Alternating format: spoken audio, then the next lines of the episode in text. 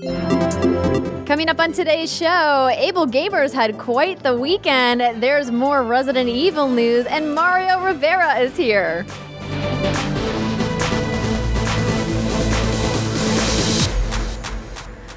What's good, everybody, and welcome to another episode of the What's Good Games podcast, your source for video game news, commentary, analysis, and funny stuff every Monday morning live at twitch.tv slash What's Good Games at 11 a.m. Pacific time. I'm Andrea Renee, joined by Miss Brittany Brombacher. Hello. Hi, Britt. Good to see you. Hi. And special guest Mario Rivera is here. Hey, thank you so much for allowing me to be here. Thank you so much. This is a fantastic opportunity. Thank you so much. Uh, well, we are glad that you are here because somebody has to nerd out with Britt about this upcoming news that we're going to talk about in just a few minutes. Yes. Wait, we could just do a whole episode of Brit faces. Just all Brit faces, the whole episode. Uh, yeah, I mean, you want to fund my Botox after that, Andrea. Let's go. Be careful. The more we talk about Botox, the more one star reviews we get. oh, Apparently. yeah.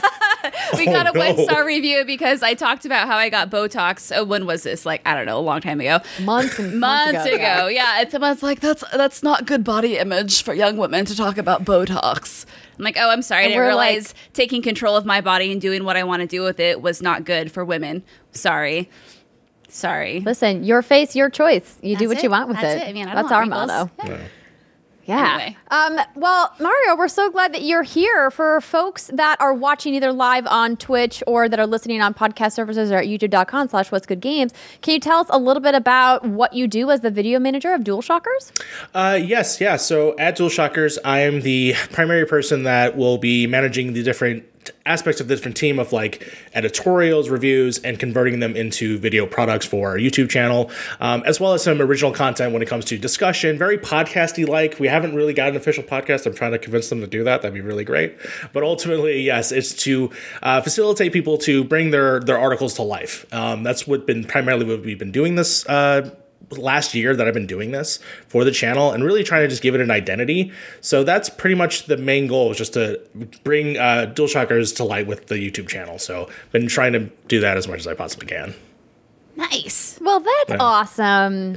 And is a lot of work. As somebody who used to be a video manager, like way, way back in the day, um, it's it's something that I think a lot of outlets need and is necessary, but is usually like the unsung hero role of making any video channel run. So, thumbs up to you, Mario. Yes. Yeah, thank you, thank you so much. We do have just a couple of quick announcements. Our Patreon exclusive streams are going to be happening this Saturday. Times will be yet to be determined. So keep your eye on patreon.com slash what's good games if you want to get on our happy hour Q&A or our after hour stream. Or of course you can always follow us on Twitter at what's good underscore games. And next week on Monday's live show, Jeff Cannata will be joining us. So if you guys missed it over the weekend, yesterday in fact, I guested on DLC Jeff Cannata and Christian Spicer's podcast, and it was a super fun time. We talked about all the games that we've been playing for the console launch. So please do go check out that episode. And then Jeff is going to come guest on our show because Britt, I realized that you, Steimer, and me have all guested on DLC, but we haven't had Jeff on the show yet. I know that's kind of messed up, but we'll, we'll fix it and it will be good. That's awesome. Yeah, just Well, a he does guy. have two small children that we have to work around, so I mean, I have a dog. that's true. But I would imagine that Reb's schedule isn't as strict as, say, you know, a two-year-old's. No, you're right. I yeah, you know that, that was just just move on, Andrea. That was bad. Let's just move Not on. to take anything away from fur babies. Fur no, babies it's okay. important. He, listen, he was potty trained in like six days, and I know kids are crapping their pants until they're like 18. It's fine. It's fine. I mean, listen, if you're allowing your child to crap their pants until they're 18, you have some parenting issues that you maybe need to work out. That's all I'm saying. yeah. Seems like social awkwardness, and that kid's going to have a rough go of it in life. Just food for thought. Maybe don't poop your pants. Yeah, or star in an Adam Sandler movie. It's one or the other. or that, Yeah. or that. Let's get to the news, shall we? Because we have some really fun news to talk about and to get our show started with. So, you guys know that we have been raising money to help our friend Steven Spohn of Able Gamers to get to his $1 million birthday goal that he kicked off with his friend Ryan Reynolds, which feels like ages ago, but really was only about like a two months ago. And then over the weekend, GlitchCon happened because no actual IRL TwitchCon could happen this year. They did GlitchCon, which they featured a bunch of cool creators, including friend of the show Zombie Kills, who finally got her partner status. Congratulations Yay! to Zombie. And Steven Spohn was also featured on stream where they gifted him, well, not him, but Able Gamers, $1 million. Brittany, would you mind reading these details? Absolutely. So fucking cool. So this comes from IGN. Twitch to donate 1 million to able gamers to help gamers with disabilities. So Twitch has committed to donate 1 million to the Able Gamers charity to help quote change the lives of thousands of people with disabilities. Steven Spohn, the COO of Able Gamers, had a goal for his 40th birthday to raise 1 million for the Able Gamers charity, a group that utilizes funds to bring inclusion and improved quality of life for people with disabilities through the power of video games. As of a few hours before the announcement, Spohn's initiative had earned over $150,000 in donations, and Dr. Lupo helped reveal that Twitch would be donating an extra 1 million to able gamers to help make a difference for so many around the world. This is so fucking cool. And then yes- So good. yesterday, if you missed it, there was the 2020 Video Game Accessibility Awards. That was yesterday, correct? That yes, it happened. Yes. Yeah, okay. eight o'clock or I can't yeah. keep track of my days. All right. so this comes from GameSpot. So we're going to talk a little bit about that now. So the presentation was hosted by Alana Pierce, friend of the show, love her so much, and Able Gamer Steven Spohn, with a panel of presenters including several Twitch streamers, fellow accessibility advocates, and voice actor Troy Baker. The awards included categories like Same Controls But Different and Clear Text. The presenters each gave a brief explanation of the category, and then following each announcement, Spohn walked viewers through how each category solves for a specific accessibility problem. For example, the second channel category, which was won by The Last of Us Part 2, honored games that offered an alternative or additional way of accessing game information for player for game yeah, for players who can't access it through in-game tools. The Last of Us Part 2 was the only game to receive more than one award, but lots of lots of this year's biggest games were represented in represented in at least one of the categories. You can watch the full stream and check out the list of winners at gamespot.com and watch the whole stream on Alana's YouTube channel. Oh guy, Charlana Charlana I can never say it. Charlanazard. yeah. Charlanazar. Yeah, it's Charlanazar. Charlanazar. Charizard, but with Alana right I in the know. middle. I keep just want to saying Charizard, and then I just get Charla, and then it gets all fucked up. And thank you, um, PSW, for putting the link to the full show in the Twitch chat for people who are joining us live. Um, I can't believe Alana didn't mention this when she was on the show last Yeah. week. I know that she's got a lot going on, Yes. and actually, she said that today was going to be the day that she announced her new gig. Has she made that announcement yet? She is not. No, she said something about six hours ago. Ooh. That yeah, it was today. So we'll see. Yes. So she told us um, on Wednesday that the announcement of her announcement is that she was going to announce su- at some point today. I don't know if she's still sticking with that plan. She obviously has been incredibly busy, and the amount of charitable work that she has been doing has been just wonderful. And she's great. If you guys didn't check out Friday's show with her, myself, and Steimer, please do. It was fun. Unfortunately, it was a little on the short side, but that's because we only had a very brief time with her because she's busy. And I feel like she's making a run for my title, busiest lady in the business, and I feel like I have to give it to her. I feel like I just need to like pass the torch because she's definitely busier than I am, um, which is by design. I'm intentionally trying not to be so busy anymore these days. But um, shout out to Steve Spohn and to Able Gamers. We love those guys over there. They're doing great work, and to Alana for working with them to set the accessibility awards up. So. Um, just some fun news to kick off our Monday. Yay. And some even more fun news to kick off our Monday. Xbox Series X and S was the biggest Xbox launch ever. So this write-up comes from Eurogamer. Microsoft has trumpeted that their new launch is the biggest in history, though they're not providing specific sales figures, which of course they haven't been doing. Phil Spencer broke the news on Twitter saying, "Thank you for supporting the largest launch in Xbox history. In 24 hours, more new consoles sold in more countries than ever before. We're working with retail to resupply as quickly as possible, and you continue to show us the connective power of play is more important than ever." The mention of more countries this time around is also important to note. Xbox Series S and X arrived on the same day in 37 markets compared to just 13 for Xbox One. Don't expect sales numbers anytime in the future, though, even if Xbox overtakes PlayStation this generation, which I mean, I kind of find that hard to believe, but we'll see. Uh, Spencer says, I can promise you I won't do that. In the last year, we've had Google and Amazon and now Facebook announcing they're coming into our gaming space. I'm not going to go compete with their numbers based on how many Xbox Series X I've sold. Google is never going to talk about how many Chromecast Pros they sold. They're going to talk about how many players they have. Quote, I think people who want to pit us against Sony based on who sold the most consoles lose the context of what gaming is about today. There are 3 billion people who play games on the planet, but maybe only 200 million households that have a video game console. In a way, the console space is becoming a smaller and smaller percentage of the overall gaming pie. What do you think about that, Mario? Well, uh, as much as I'm happy that this is their biggest launch, and hopefully as many people can get an Xbox Series X as they possibly can, that that's exciting.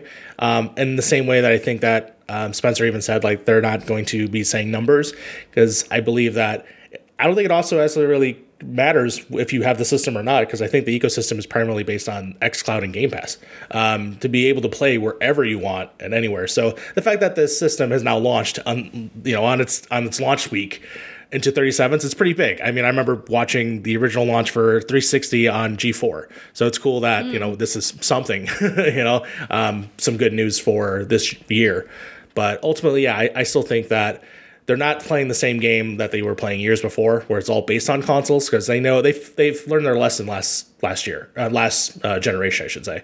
Um, but yeah, in terms of how many people are playing, I think that's their end goal at the end of the day. Very exciting. It is a good time to be a gamer. I feel like every fucking PR speak says that. Um, yeah, yeah, it's interesting. So I think the biggest launch, I read this, was from their Xbox One launch. And that was over a million sold in 24 hours. Ah. So it's not incredibly exciting, not to be Debbie Downer here, but it's not incredibly like, oh my God, that they would overtake that scene as that that only launched in like, what, 13 countries and this launched in 37. So of course you expect that they would sell more. But like, regardless, it's so cool, especially seeing that we're in the middle of a pandemic. Yes. That you know, obviously, the demand for consoles is just like going up, up, up, and I think Nintendo can attest for that. We don't have it in the news, but they have been the top-selling console for 23 months now. I think I, I think it's yeah, that's months. that's what I read too. Yeah, yeah. So I mean, cool. Let's go. Go on to your bad self, Xbox. Yeah. yeah. it was interesting. Last night on DLC, Christian was making a good point about how many gamers this generation haven't yet paid to upgrade to Xbox Series X or S because they have Game Pass Ultimate and they're PC players. And there really isn't a reason, if you have a gaming PC, to get into the console market just yet because there isn't an exclusive that really is a driver to buy that game because Game Pass works on so many different devices, especially with xCloud integration happening as well. And I thought that that was a really valid point because clearly Microsoft is going to make more money in the long term by selling Game Pass and Game Pass Ultimate subscriptions and getting those people on the hook paying that monthly fee than they are going to be selling a 300 or a $500 box one time, right? We mm-hmm. all know mm-hmm. that software is what drives profitability for all of the console makers in the long term, but that, you know, selling hardware also can be profitable, but Xbox has had this position for a long time now, so it's not surprising, but I I am a little like skeptical that if they are able to overtake Sony or Nintendo that the stockholders of Microsoft wouldn't want to hear that the company is doing so well publicly to, if nothing else, drive shareholder value. But no, I, time I, will tell, I guess. Yeah, I absolutely agree with you. The moment that you find out that they're they're somewhat in the lead, they're going to talk about it because PlayStation talked about it. I mean, as much as that there's not a competition between the two, there really are, uh, especially when it comes to uh, like Google Stadia and stuff like that. Like, I mean, yeah, they, they are going to say that like they're not going to tell so many Chromecast, but at the same time, it's like when you hear that number and it is a large number, you're going to say something. But at the end of the day, they're still focusing on that subscriber base, and I think that's going to be the more impressive number at the at the end all. Like, I'm I'm able to play uh, Tell Me Why on my phone via XCloud, you know, and I don't actually need the system necessarily, or I can play majority of the games like on on my PC if I want with Ultimate Game Pass. So like I said, I think that is definitely going to be the focus of this generation going forward. But yeah, I, I'm, I'm very curious uh, what the numbers end up being. I'm always a sucker for when they have like PlayStation sold 70 million, Xbox, we don't know, you know, so we'll see. Mario, do you think the Series S will ultimately outsell the Series X? That is a solid question, and that's actually something interesting because I actually come from a GameStop background, and people rely on the discs, um, especially in the pre in the in the pre-owned market when people are families and needed discounts and stuff like that. So while I think the S is such a great value in terms of how much it costs, at the end of the day, can families uh, subsidize that when it comes to like buying games? Because I mean, not a lot of not a lot of people ask for the digital sales from when I remember playing uh, working at games, uh, yeah, GameStop. So that's that's to me where it stems from. Is like I think the pre-owned. I, I think uh, I'm trying to think. I'm It's honestly hard to say, right? it's really hard to say, but I, I that's why I want to come from the GameStop perspective of people playing games with discs and the resale value. But again, when it comes to new, it's it's I don't know, it's hard to say.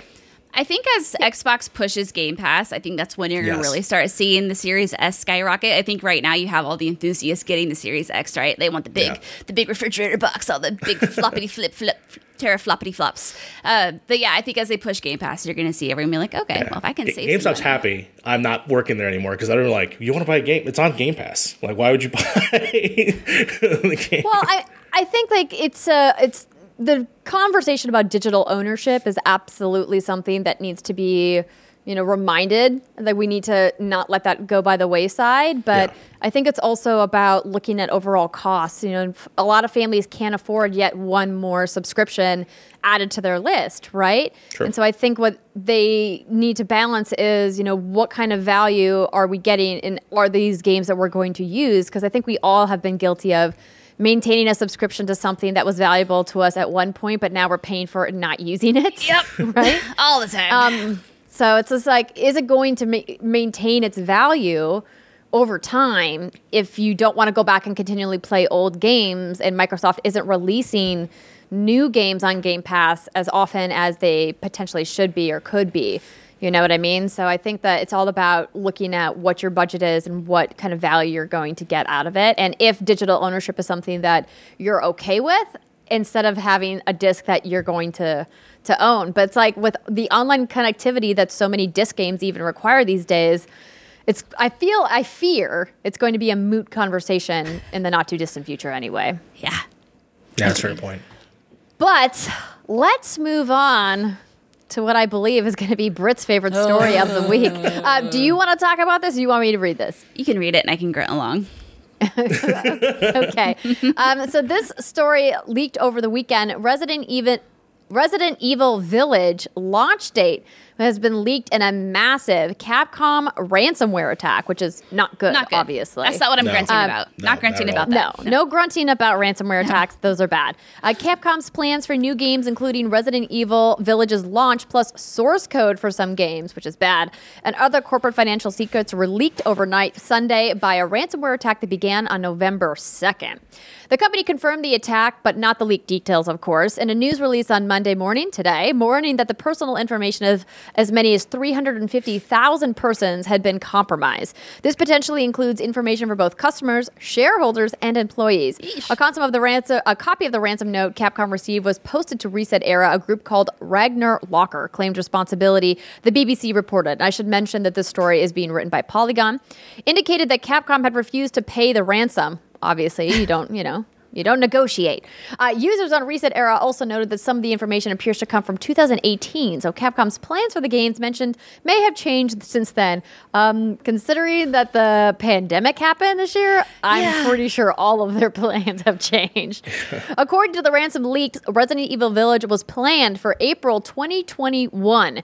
Monster Hunter Stories 2 was also slated for 2021 in June on Nintendo Switch and will launch on PC as well. There's also a battle royale type multiplayer Resident Evil on the way, according to leaked information. An Ace Attorney collection for PlayStation 4 and Nintendo Switch is said to be in the works, and Monster Hunter Rise will follow its March 2021 launch on Switch with an October 2021 launch on PC. Now, most intriguing, the hackers exposed payments made to Capcom for putting its games on certain platforms, which is Something that we very rarely ever see is those kind of inner business deals happening. Internal documents said Google Stadia paid Capcom $10 million for Resident Evil 7 and Resident Evil 8, and Sony paid $5 million to Capcom to make Resident Evil 7 for PlayStation VR, plus a timed exclusive on the game's DLC. So, while the way we got the leak is bad, and Yeah. they should feel bad, and it's not good when people's personal information is leaked by ransomware, by hackers. I still think this information is interesting. It is, isn't it? Like you said, especially those uh, little that those deals, those little little deals. Listen, Andrew, here's what we need to do. I love what's good games. It's fantastic. But I say we quit the podcast, we make a video game, and then have these fuckers pay us millions of dollars to put it on their platform. Um, hmm. You know, I feel like this is a good idea in theory, but I've never made a video game before. Have you? No, but I'm really good at Microsoft Paint. So I feel Absolutely. Absolutely. That's it. We're just gonna do a Microsoft Paint simulator. It'll be perfect. No, this is really interesting. So, an April release date for Resident Evil Village, I feel like that's out of the question now. I feel like if they were so close to an April 2021 launch date, we would have heard about it by now. That's not that far away. And so I I can't see that happening. I Well, think that's uh, Unless we hear something at Game Awards. Like if, if that was going to be the time that they might have said something. you think so? Ah, that's that's a fair point. I mean, Yeah. Game Awards is less than a month away now. Yeah. And I mean- weeks. But I'm trying to remember when um, Resident Evil. It was either two w- w- January. It was actually seven. Actually, if I'm not mistaken, it came out in January, but it was mm. it was revealed only like a couple months. It was actually it was at E3 if I'm not mistaken. But the Resident date, Evil the, 7, yeah. the, but did we get the date that day as well? I don't remember, but I do remember I don't think so. Resident Evil 3 remake. Remember when that was announced Yes. during one of Sony's State of Play, and then they did announce the release date, which wasn't that far off. Yeah. So Right. yeah, I mean, Game Awards is possible, but I don't know. Just something in my gut tells me that it's it's not going to happen. I hope it happens. I really truly do because that's not far off. No. But yeah, I don't know. Mm, I just don't think that's happening. Oh well. Um, this other interesting news, Mario. So Mario's a Resident Yeah. Evil fan. Yeah. So this is. I feel like I'm among my people right now, which is fantastic. there. What about this battle royale multiplayer Resident Evil game? That's I rumored. can't. I can't even fathom because it's funny. Uh, the other multiplayer game that I've played recently was, of course, the Resident Evil Three um, uh, mode that had you know sort of like a asymmetrical style gameplay. And Yeah. as while while as much as like I'm glad that was a part of the, the package that they had there, I didn't really play it that much. So that's what I makes me scared about the battle royale thing. And honestly, I can't even fathom it. Like is it a hundred survivors in a, in the city, like which would be kind of cool, or is it like what exactly like? Do you die and you become a zombie and you have to fight everybody? Like, what exactly Right. could you go with this? Do you, Yeah. are you dropping in? Are you like what is what is going on? Yeah, unless it's kind of the idea of you can play as a survivor as a human, or perhaps mm-hmm. you can play as one of the bioweapons, right? But Yeah. in which case, I feel like you'd have a disaster of balancing that. Because if you think about like the nemesis or the tyrant, you know, versus like a little plebe zombie, like how do you even make those go hand to hand? Or unless you just take like the iconic scenes from the franchise, like Raccoon City or maybe the Underground Labs or whatnot, Yeah. and you just put survivors in there. Like I don't know, it seems like an interesting concept, but I'm not sure how they Yeah. would pull that off. I'm trying to though? break away from the idea from hundred people. It probably won't be hundred people. I mean, running could you around. imagine fucking hundred Oh my people in the God. lab? Yeah, Interesting. but I can see like thirty to forty maybe in a small area, like if it's a town setting or if it's a village setting, you know, whatever it ends up being. a village setting. You say? Yeah, yeah yes, exactly, exactly, exactly. Uh, the other thing that I didn't see mentioned in here, unless I just totally missed it, was the rumor of a of Resident Evil Four going to Oculus. Uh, that was on some of the Oh. other articles that I had read. That was one of the other things. Yeah, which is I feel like if Resident Evil Four goes anywhere, you think it would be PlayStation VR. You wouldn't think Oculus. Yeah, knowing Yeah. their relationship with PlayStation and how they've announced, you know, a couple of the last Resident Evil titles on PlayStation platforms, that would make sense. But Oculus has been paying quite a bit of money for titles for Quest and for just the main Oculus platform as well. So, um, wouldn't be surprising if Capcom wanted to, you know, make that money because why not? But I, I agree with you, Brittany. It would make more sense for PSVR. It'd be a badass because you know PSVR 2.0 launch title. It would be good. Oh, but that would be in the- the, in the the sense thing of that we don't Evil think 7. exists, but maybe exists. Oh yeah, Yeah, who could say? yeah. Who could say? But interesting thought though, if they do put Resident Evil 4 in VR, because Resident Evil 4 is like a really close over the shoulder, right? that would have to completely overhaul the entire not overhaul the entire game, that's an exaggeration, but the perspective would greatly have to change, right? Have you played Resident Evil 4, Mario? Uh, this year. Okay, Uh, okay, so you're fresh. Yeah. Yeah, I'm very fresh on it. So actually, yeah, I'm very positive on that game. I, I, I went through my, I was, I was saying before the show, I was like, I went through my Resident Evil Odyssey of all the ones that I missed out because I decided to just stop uh, after a certain point. Uh, finished four, finished five, skip six because I played it with a friend years ago, and honestly, do we need to talk about six? Let's let's No. not talk about six. Seven, which was also uh, really great. I just finished on stream playing it for Halloween, so that was a lot of fun. Um, so yeah, I mean, it'd be interesting to see if uh, the gameplay in terms of like just playing like the standard mode of like over the shoulder, similar to RE3 and RE2 uh, remake. I wouldn't mind that to be like the main, and then the optional experience is to go first person if they're able to you know to combine those aspects. I'm not sure if it's possible. I'm not a game developer, but hey, if if they're gonna put some support to it, I, I don't see why not. Especially, I'm very curious like how different the remake might be in comparison to the original, because the original is very fun, but also very very silly. so out of there. And I think when we get Village, I think it's going to be just as silly. I think Village's silliness might put Resident Evil 4 silliness to, to shame, but we'll see. yeah, I just want a cart ride. This is bring the cart back ride. Oh, man. Ah, Ooh, that was therapeutic. Thanks, Andrew. You're a trooper. You know what? I'm here to help you enjoy your best Resident Evil life, Britt. Whatever that's I a can good friend. do. That's a true friend. You just let me know. And speaking of Brit living her best life, Oh, man. I guess technically this is not you living your best life because No. you don't live in Japan. Why does get, Japan get all the cool shit? Is literally in bold and in caps in the show now. Who would have put that? Everything is in Japan. Yeah, yeah. Uh, so Japan, speaking of Japan, gets a Final Fantasy VII remake action stealth escape room style game. wow, that's a mouthful. Is it- did I did I read that correctly? Yeah, I think you did. I'm happy to read this if you want to get the video going, which is Yeah, pretty fucking please cute. do. Okay, so It's this real. comes from Destructoid. So Japan is getting a real life Final Fantasy VII remake experience at the Tokyo Mystery Circus in Shinjuku. It's a quest to blow up the Mako reactor as as up to three people sneak around the Shinra compound, casting materia spells and dodging soldiers. Like, this sounds like everything I've ever wanted in my life. There's a 30 minute time limit, but getting shot by Shinra will subtract from the time. It's an escape room type thing, but with more emphasis on stealth and action than on puzzles. There may be some mind benders, as the description on the game site says players need to, quote, break through gimmicks and traps while hiding themselves from the enemy. It's officially called a real infiltration game, and so this debuts in December in Japan. And right now they're showing just some, yeah, look at this. Look at this, friends. So if you're just listening on, you know, audio, it's it's showing all these like showing these fun people like going around pretending and larping around in this room. They're crawling around on shit. They're hiding behind things. Like it's this is what I want. This is like what I want in my life. Like please. Well, maybe if it does well in Japan, it'll come here. But I think we can all agree that the United States is not ready for any kind of Oh, no. IRL escape room experiences. it was crazy. I was reading about this, and it's like it's debuting in December, and I'm like, that's in a couple weeks. What the fuck? And then I looked at Japan's COVID cases, and I'm like, oh, that's why they're doing a lot better than we are right Turns now. out a lot of the world is doing pretty good with COVID cases, except for us. We're just on fire because, you know, people just want to be dumb. For we have nice perspective, things. Japan has 119,000 total cases of COVID.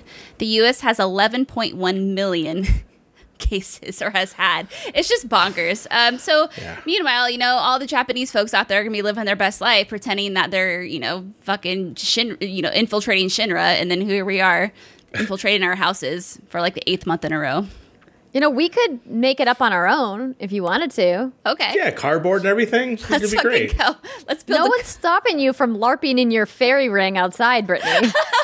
I mean, I don't know if anyone's seen Ant Man the Wasp. He does that for his daughter in the beginning of the movie, and it's beautiful. So yeah, why Oh. not? Yeah. Yeah, you're right. I mean, maybe I need to summon all the gods in the middle of my fairy ring outside. Maybe it'll have some benefit to my life.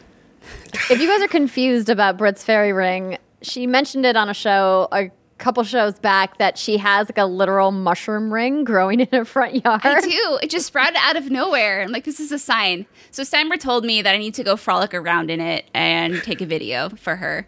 So I will, but I mean, she did say you had to be naked. That's but, true. You know, I mean, listen, sacrifices must be made. if this means that we get just this real life slap on that candy corn bikini that you may or may not have, and it- it'll be fine. anything for my wife. You listen, friends. You know, at long distance relationships, like Simon and I, you know, we're the waifus. It's hard to maintain, and sometimes you got to keep things fresh. And sometimes that means you got to dance naked in the middle of a mushroom ring and outside your front door. And you know, if that's what keeps the flame alive, it's okay. I know I'm not the only one in this situation right now.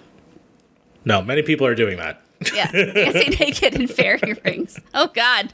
exactly. exactly. Uh, we do have a couple of quick news items before we get into some of your questions and chat a little bit more with Mario. So, you guys may have seen over the weekend that Ghost of Tsushima set a new record as PlayStation's fastest selling original PS4 exclusive with more than 5 million copies sold since its release in July, according to PlayStation Worldwide Studios head Hermen Hulst. So that is incredible to hear. Ghost of Tsushima just Hey. kicking booty. And I downloaded it on my PS5 and I cannot wait to check it out because I've heard that the visual upgrade is stunning. Oh my God, the game was Ooh, I didn't already stunning. think of that. I Oh, know. I'm so excited too. This bodes very well for whatever the future of that IP is. I think it was just last month Sucker Punch had posted a job for a narrative like a writer for their games and they needed to have a desire to write stories in feudal Japan. And I mean co- of course that could Ooh. be DLC, it could be a sequel if we're lucky, but I think there's a lot of potential there. So this is very very good news. Yeah, and I wonder how much of the sales were boosted by the fact that people are trapped in their houses. So, and the fact that people need more options to play, Joe Tsushima was right there, perfect, perfectly at the right time, um, especially right just after um, Last of Us. So, by all means, you know, congratulations to Sucker Punch on that. That's really cool. I, I love Sucker Punch and uh, the infamous game. So, this was uh, a nice uh, delight to see them succeed and continue on. So, Yeah, and to do I something loved it. different. Yeah. Yeah. Did you check out Legends, the free multiplayer update? So I just I opted out only because um, when you play Ghost of Tsushima, it takes over your life in terms of all the things you can do because there's always so many foxes you can get and so many uh, bandanas. Uh, so. I, I felt like I was putting more time in Ghosts than I was in uh, Persona Five. So I was like, and what's wrong some- with that? there's nothing wrong with that. No, it's just that I was like, wait a minute, but I still haven't finished Persona 5 Royal. And I'm like, please, I have to try other games. Other games have to exist. And that's nothing wrong. It's a I, I it's a it's a it's a fantastic game. But Um, didn't you already play Persona 5? I per- I beat Persona 5, but I want to go through Royal because of all the extra new stuff. Gotcha. Yes. Gotcha. Yeah, yeah. But uh, for Ghosts, I decided I'm going to wait, and then now I have the PS5, and that's the perfect time when I'm going to play it. I'm going to play it on the. PS5. It's my new. That's why I thought it was actually going to drop for PS5, so I'm happy that it's here.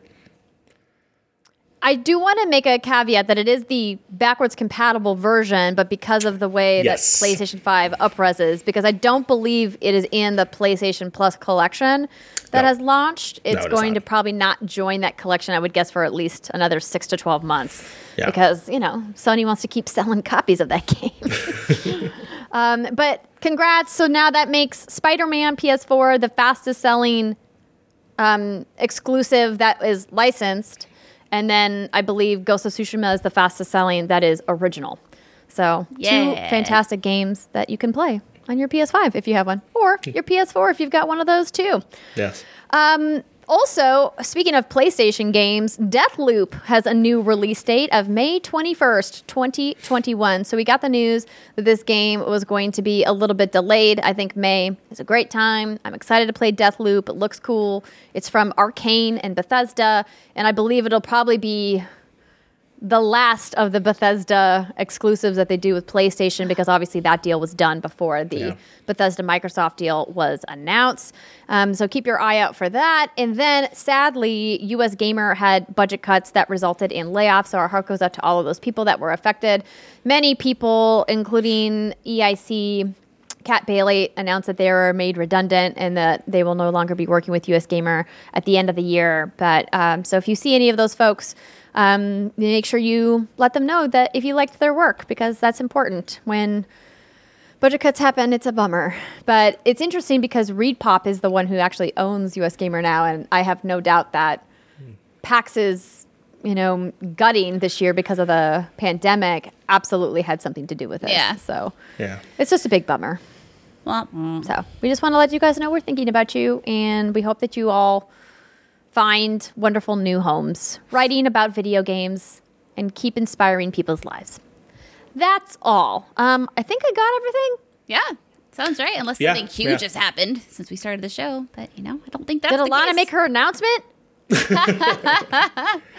she would do see. it now during your show. I, you she know, would. She would to Twitter. Well, we Let's tried to get her to announce it live on the show, live on the show, and she was like, "I can't yet." And I, I was can like, confirm "All right." she is not working at DualShockers, so can't confirm Well, that. dang, that limits everything. Who could say? Well, you know, The beacon of the internet, and- DualShockers. and here I thought I was going to win that bet. Um, okay, so let's move on to Dear WGG. So this is where we take your guys' questions. You can either drop them in the chat or you can write to us at what'sgoodgames.com slash Dear WGG.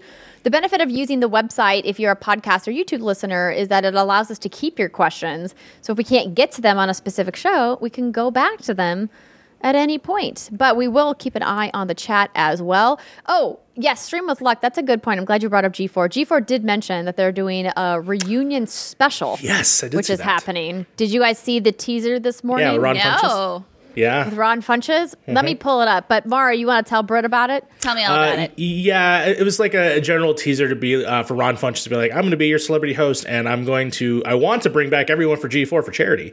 Um, and of course, after the video came out, every every single one of the main people basically saying, yeah, I definitely want to be a part of this. So um, Adam Sessler, of course, uh, Morgan Webb. Um, they showed uh, Olivia Munn, so that'd be interesting. I'm very excited to see if she would come for this. Um, and then of course uh, Kevin Pereira. So that would be cool. Um, I'm, I'm curious if I talk to uh, Rihanna about it. If what's what's what's going on with that? Very curious. I don't know. I don't know if she'll be able to. I know. she will definitely not be able to tell me anything. Um, but I'm I'm a little hard pressed to believe that they haven't been talking to these people. Like, lol, cool. I think it's cute that you guys were like, please Yeah. reach out to us and let us know if you'd like to do this, as if they didn't have this planned. yeah. Uh, and specifically bringing up G4, You're being too. cheeky. Yeah. Yeah. yeah. Um, but I love that they're doing it for charity. I think that that's great, Yeah, that's raising really money nice. for good causes. So hopefully we'll learn more about what those causes are and what exactly this reunion is going to be all about. But yeah, the idea of bringing Olivia Munn back is an interesting one, especially considering that she kind of had a contentious exit from G4. Britt, did you ever watch G4? I did not like every day or anything, but it was Attack of the Show. It was something that I saw Show. back in the day. That's actually what inspired me to start writing about video games. It was their E3 Oh. 2000. Yeah, it was their E3 2009 coverage. So yeah, it just so happened that I used to commute two hours each way to work. I am not home. here without Huh? G4. I am not Oh, here without G4. Yeah, yeah. No, yeah, Uh, definitely. So it'd be cool to see. It's exciting to think about what the future of this whole network is going to be.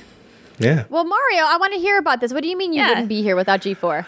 Uh, well, without G4 and Tech TV specifically, and Screensavers, and Alex Albrecht and Kevin Rose and all those people beforehand, uh, I wouldn't necessarily be in games and games media without G4.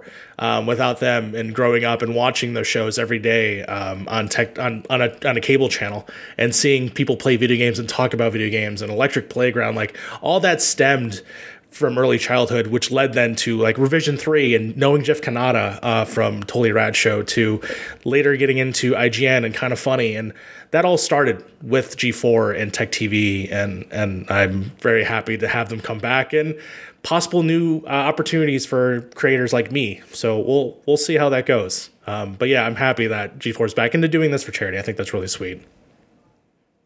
Yeah, same. Yeah. Same Z's.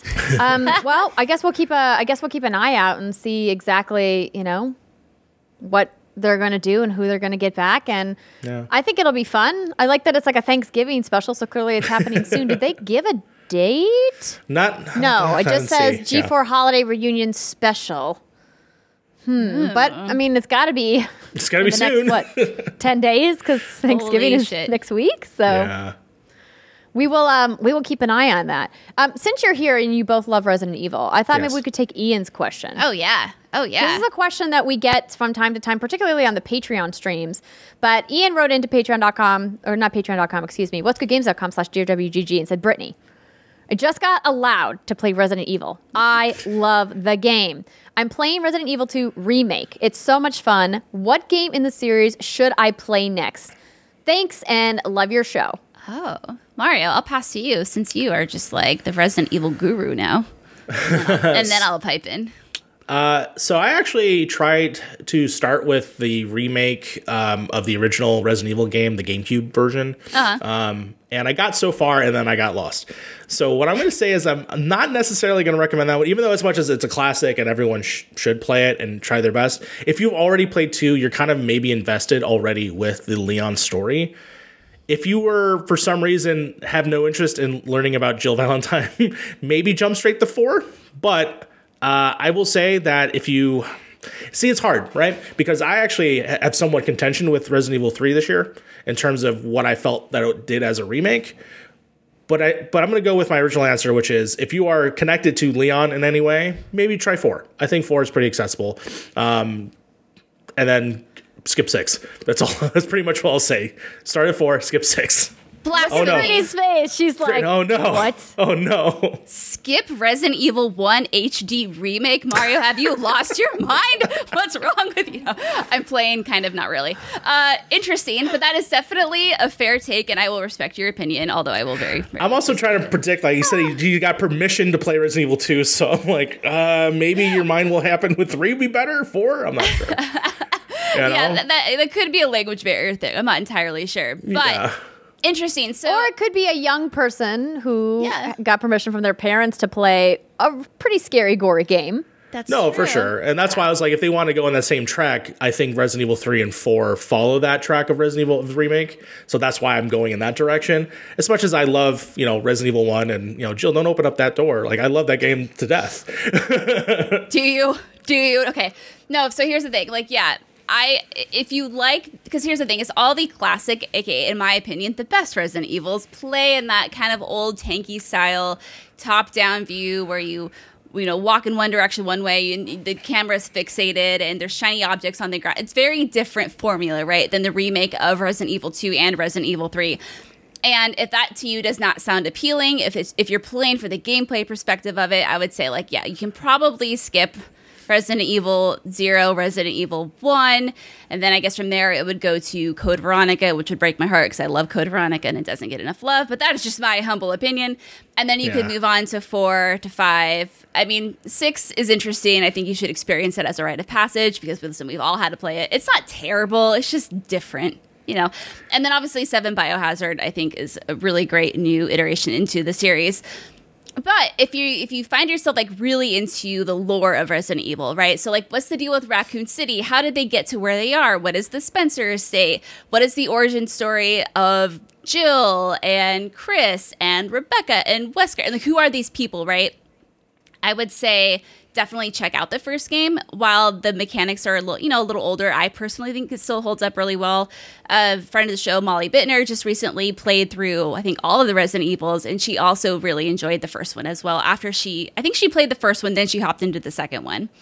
But anyway, if you're into the store, the store, the story, go back to one, play one, and then hop into three, and then you can move on. But you know, it's all about a personal opinion. See, opinions are great. They're like buttholes. Everyone has one. and I, I to bring back because you brought up, brought up Code Veronica, and I love playing Code Veronica on the Dreamcast. Um, it is Oh. available on PS4, if I'm not mistaken, as like a, a downloadable thing. So yeah, you can play that game. That Mm-hmm. game's great. Yeah, yeah, yeah. And worth mentioning that Resident Evil Remake is again like kind of like you were just saying on all the platforms. You can get on PS4, Yes. Xbox One. You can get on Switch if you wanted to. It's been it's like kind of the, the Skyrim of Resident Evil. It's pretty much everywhere. I mean, Resident Evil 4 is more like the Skyrim, I guess, but you can find it almost anywhere. Yeah.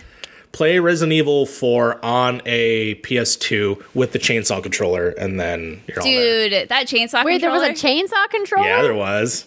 Oh yeah, I oh, uh, have one. Right? Have you? Have Yeah. I not Was it shown PS2 off? or was it Hold just on, GameCube? Hold on. I'm sorry. Hold on. Yeah, go get it, Britt. I feel like you may have shown this off at some point. but like I need a visual I need a visual Yeah. representation of what this exactly is. A Oh, chainsaw okay. controller. Okay, this. Britt. Oh, let's here look. we go. No, Here oh we you go. do you have Okay, you got it? Yeah. So this is the controller. yeah. Oh, whoa.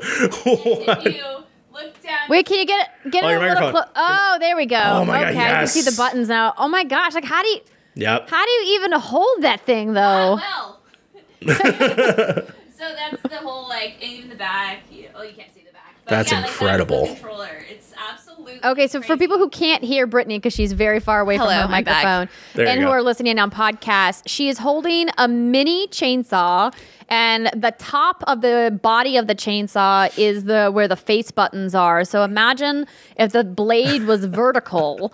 On top there, um, flat is where the um, the sticks and the buttons are, and it looks like there's additional buttons on the side. Yeah, yeah, It's like, here's the orange, L2 and there's button. like fake blood along the blade of the chainsaw. Yeah. And it looks like it's in some kind of commemorative box with a little label on it. Because it's obviously a collectible. um, but it- that's really cool. So how old is that thing?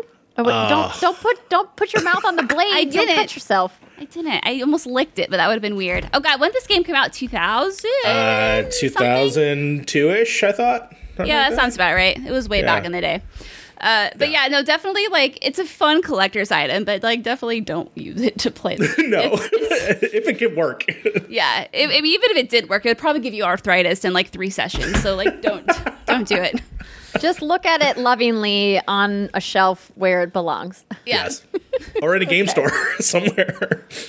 or or that. It's a Yeah. piece of history, really, I think. Yeah. It's a It belongs thing. in a It's museum. great. Yeah. Or my house. Please stay here. Um, all right. Well, I I want to talk a little bit about this next question because I think it's a great one from Jennifer, uh, who wrote in and asked, "I love Assassin's Creed Odyssey, and I'm worried Valhalla might be too dark in tone and location for me to enjoy. Odyssey was often funny, filled with bright colors, and unpopular opinion had awesome side quests. I don't think that's unpopular. Based off my streams, everybody loved the side quests. I also loved Cassandra. How do you think someone who has only played and loved the most recent Assassin's Creed games will feel about Valhalla? So I've been spending a ton of time with Valhalla. I've probably put about 25 plus hours in over the last couple of days, just playing a, a bunch of it. And I am with you that I was also worried that it might be too dark. And it definitely has a way more serious vibe than Odyssey did. Now, you can really enjoy that and lean into it as something that feels a little bit more grounded, or you know, you might be looking for something with a little bit more levity. And I get that. I mean, there's been some really serious games this year, and maybe you're not looking for that vibe because your mental health is like looking for rainbows and unicorns. Um, ironically, there is a rainbow ship pack that you can buy for cosmetics in Assassin's Creed Valhalla that feels very out of tone. It would have felt in tone with Assassin's Creed Odyssey, but it just doesn't really quite fit with the vibe of Viking fantasy, but I, I still like it nonetheless. Mm-hmm. but I think one of the major key differences between Eivor and Cassandra and Alexios as characters is that there was a lot of humor in the Assassin's Creed Odyssey quests and dialogue and narrative, and there is not a bunch of that here. There is some.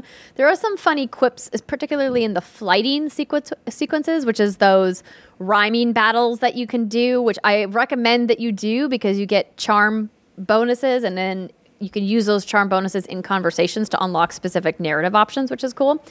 But overall, it's definitely darker and more serious in tone because it's just a different part of history, which was interesting because I was talking about this with with Christian and Jeff last night, talking about how I I forget as somebody who lives in 2020 just how difficult life was back then.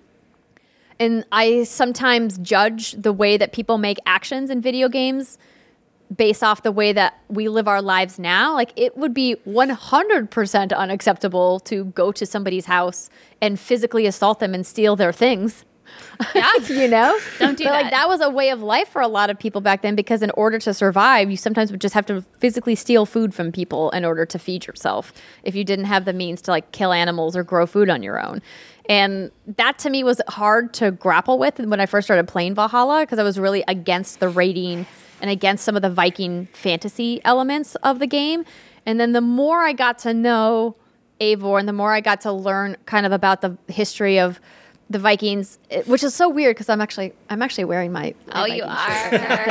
because Oh, we're go. playing the Bears tonight. Uh, Skull. Oh boy.